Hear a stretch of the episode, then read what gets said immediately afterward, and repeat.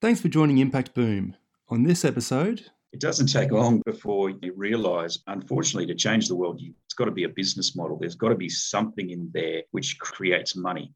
Money is an interesting thing. And you can tell when you have a business swap you, everybody, the first thing they say is, How do you make money out of it? Mm. What we look for is the value and then to connect the values.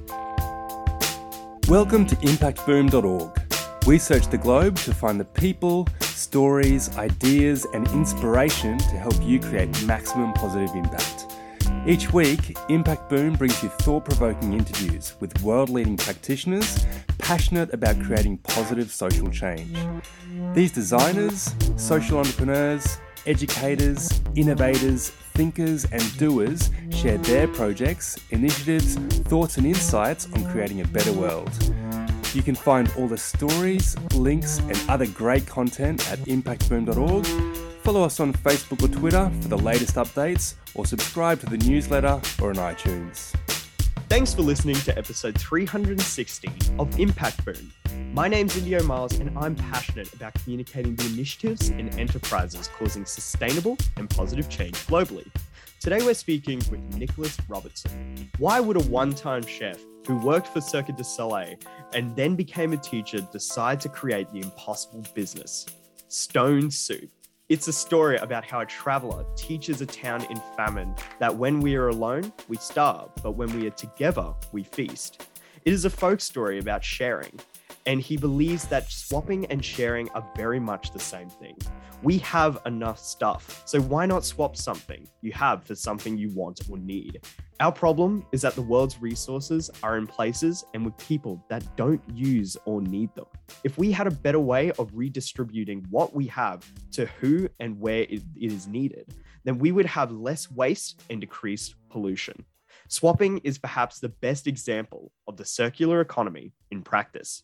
SwapU redistributes unwanted and unused goods to the people and places where they are needed, Using this unique swapping chain algorithm and existing logistics networks, SwapU finds matches between needs and wants and can measure carbon emissions and cash savings, adding value to the customer and business and the delivery partners. The SaaS product will assist large organizations to distribute assets to where they can be utilized. On today's podcast, we'll be discussing the principles of the circular economy and its relationship with creating sustainable social impacts, and how the SwapU app is revolutionizing the way we recycle and utilize goods effectively. Nicholas, thank you so much for joining us today. It's really exciting to have you here. Thanks, Indio. Thanks so much for having me. I am looking forward to today. I've reached the impact boom and been listening to the podcasts, and yeah, now I'm, I'm on one. So I uh, thank you for the opportunity very exciting to be speaking with you. And firstly, just to start it off today, could you please share a bit about what's your background and experience in the social enterprise sector?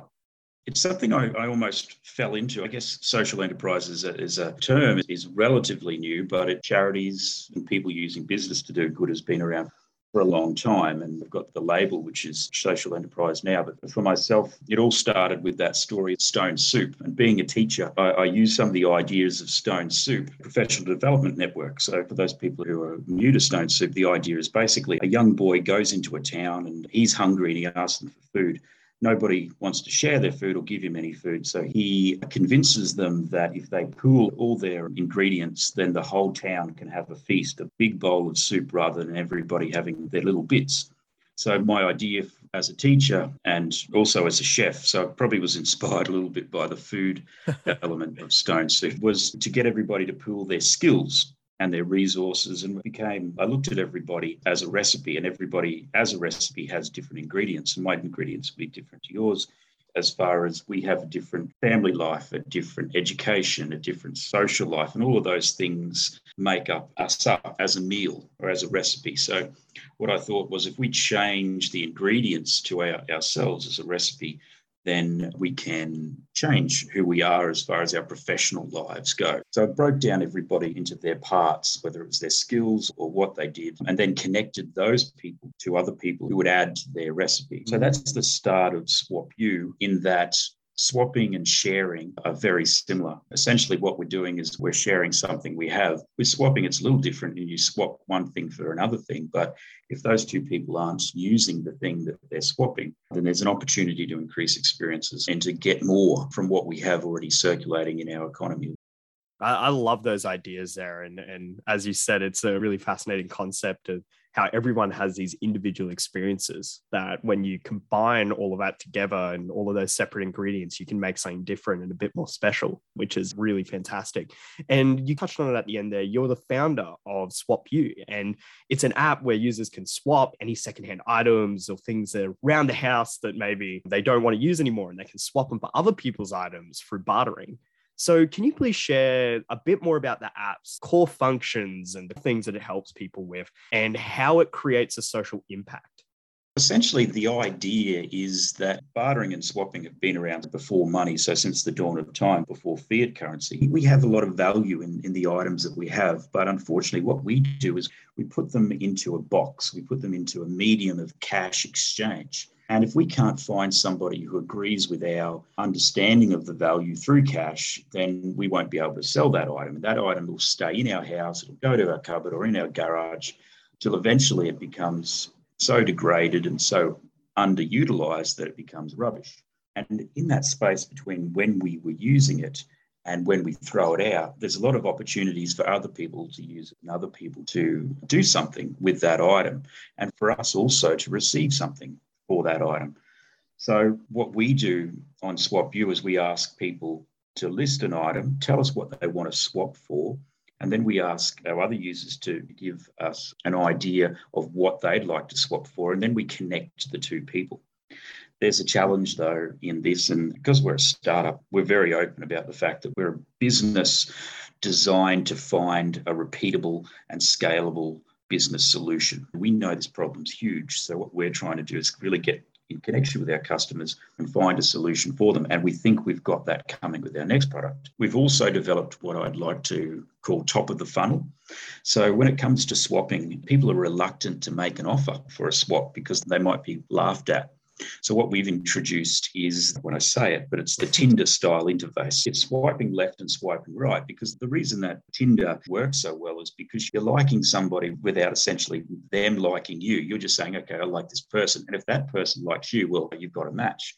Mm. So we do the same with what it does is it goes, okay, well, you know what, I'm not making an offer. I'm just showing the person that I like their item. If they like my item, then we can talk and we can we can make a swap. So that's the top of the funnel. You might be familiar with the red paperclip, mm. which is about a, a, guy called Kyle McLaughlin who swapped a red paperclip all the way up the house. Yeah. Now, when you delve into it, you can see that eventually, when he does get the house, what he's getting is, is a house in town giving away houses, essentially, run downtown, and they were reviving it. They wanted people to come back into it. And his story helped them bring more people into the town. As, as if everybody can swap a paper for a town. I don't want people to to think that that's a possibility for everybody. but but there's so many stories of people exchange great stories too. We've had a hearse on SwapU, a big gold hearse swapped. We've had hot rods. We've had an experience with a tropical bird. So a mm. person owned a tropical bird and they would go to parties and they loved the idea of being on SwapU and seeing what they could get in exchange for that. We've had some really interesting things because so many people have things that are lying around their house that they know somebody wants. They know that somebody wants it. And if you look at a different way of exchanging to a different value understanding, that swapping and bartering is something that can be key to the circular economy, I believe, mm. as well, because it also production increases the pollution that occurs when we create new things. We don't need new things. So much stuff out there, it's just in the wrong place. Wow, really interesting. And I love that reevaluation of value. Really, that's a huge part of it is that the idea of swapping up. That's it. Pardon the pun, sorry, but it's changing up and swapping yeah. up the way we think about it and the mm. value of the things that are lying around our house. It's a really amazing platform. And we're very proud here at Impact Boom to have worked with you in the past on our Elevate Plus Accelerator program and you've come mm. a long way since then which has been just really great to follow. And what were some of those key lessons though that you took away from the program? And that would be valuable perhaps if you could share them with other purpose-led entrepreneurs who themselves are seeking to create an impact when you have an idea like this, you're like, you come at it, you're like, okay, I want to change the world. And you walk into the room, chest out, you, oh, I want to change the world. It doesn't take long before you realize, unfortunately, to change the world, you, it's got to be a business model. There's got to be something in there which creates money. Money is an interesting thing. And you can tell when you have a business swap you, everybody, the first thing they say is, how do you make money? Mm. What we look for is the value and then to connect the value. So when I was working with the Impact Boom Accelerator, we looked for the connections that we could make up and down the chain of the swap itself. So we looked at the fact that if people swap more, they're less likely to suffer from poverty because they're not going to spend money on things they don't need. They're going to have more cash. There's going to be less wastage, less pollution. We looked at we looked at those things, but the good thing that was working with Tom and uh, Impact Boom was the ability to look at the business model and to look at the ways of partnering with people and people who could see the value in what we were doing for their business to align all businesses together to help swapping occur and people save money and decrease waste. That's really fabulous. And I'm glad that you took so much away from that program and looking into and reviewing your own business models. It's a fantastic thing that we were able to help you with there at SwapU and then see the progress. Thank you for sharing that insight there, Nicholas. And in the broader movement of working towards the circular economy, which you said that SwapU is going to be a big part of and that you want to play a role in, what changes have you observed in the circular economy and where do opportunities remain for people to move more quickly away from the linear take and using and then disposing items economy? I've seen a lot more connection with corporates actually taking up expertise within the circular economy. I've seen a lot more corporates actually go, okay, we're going to look into this. Sometimes you look at and go, okay, is it greenwashing? What's actually happening? Mm-hmm. I guess from my own perspective, I'd love to be able to physically actually see it happening. I think we're probably early on in the piece where the regular Joe Blow on the street can go, okay, this is what the circular economy is, and here's an example of it in my life. That's where I think we should aim at. We can look at all the ways of keeping products within a circular system rather than ever becoming waste. And, and, we can build towards that. That's what I'd love to see. But I'd love for everybody to know what it is and for everybody to experience in their life and to point out a point where it's evident. That would be a great way for us to connect and for everybody to know what circular economy is. I think we've got a, a, way to go, but when you think about it, we're only really starting. There's a long way to go, but we're working there closely, and I reckon we're not too far off from getting some real impact, to use that word again. Mm, wow, that's really fabulous to hear. And I'm glad that those connections within that space are building more and that you've observed that change moving. And there's a lot of progress to be made, but it's good to see the foundations are being established. And we're starting to move into the end of our interview now. And I've just got two quick questions to ask you here. So, first one is what inspiring projects or initiatives have you come across which are creating a positive social change? One thing that I like, and I'm inspired by being a bit of a tech geek, is what Brett Leavy's doing at Virtual Songlines. I really like what he's doing. I love how you can go to South Bank, pull out your phone and, and hold it up and see what South Bank looked like the day before colonisation. I, I think those things reach out and they touch people in a way that is unique and it really helps people to see the story of Indigenous people, the scars and the challenges that could imagine having an entire society wiped out in, in the space of a day. Using tech in that way is something very emotional when I used it. I, I think if I could just offer one thing, there's so many people out there who are doing such good things, but they're all siloed off. And many of them are working in the same area in the same space. Just like, I guess, the stone soup idea, if everybody was to work together and, and to have more of a coordinated effort rather than taking off their their own little piece of the pie. Often I'll see organisations who are so closely aligned that everybody's doing something slightly different. But if they were to just get together and work together, I, can see a lot more impact being made. Impact Boom does that well, actually, as far as connecting people. There's been so many meetings I've gone to with Impact Boom where we, we get together and we say, Oh, have you spoken to this person? The ability to have that connection is quite great. I, I really like that. And I always go to as many meetings as I can as Indio. You'll find me to most of them. That's really kind words there. Thank you for sharing that. And it's definitely something that, that we aspire to, to do at Impact Boom is really connect people within the sector. And as you said a bit earlier, even with the Stone Soup comments, like bring people together with those different ingredients, the different mm. expertise and skills to make something a bit more special, a bit of a different recipe. As you said there, Virtual Songlines, huge impact in both of those organizations. They'll be linked in at the end of the article. So whenever people have either listened to us chat or they've read through, they'll be able to click on through those. But before we finish up, just quickly, what books or resources do you have sitting on your shelf or on your tablet at home that you would recommend to our listeners?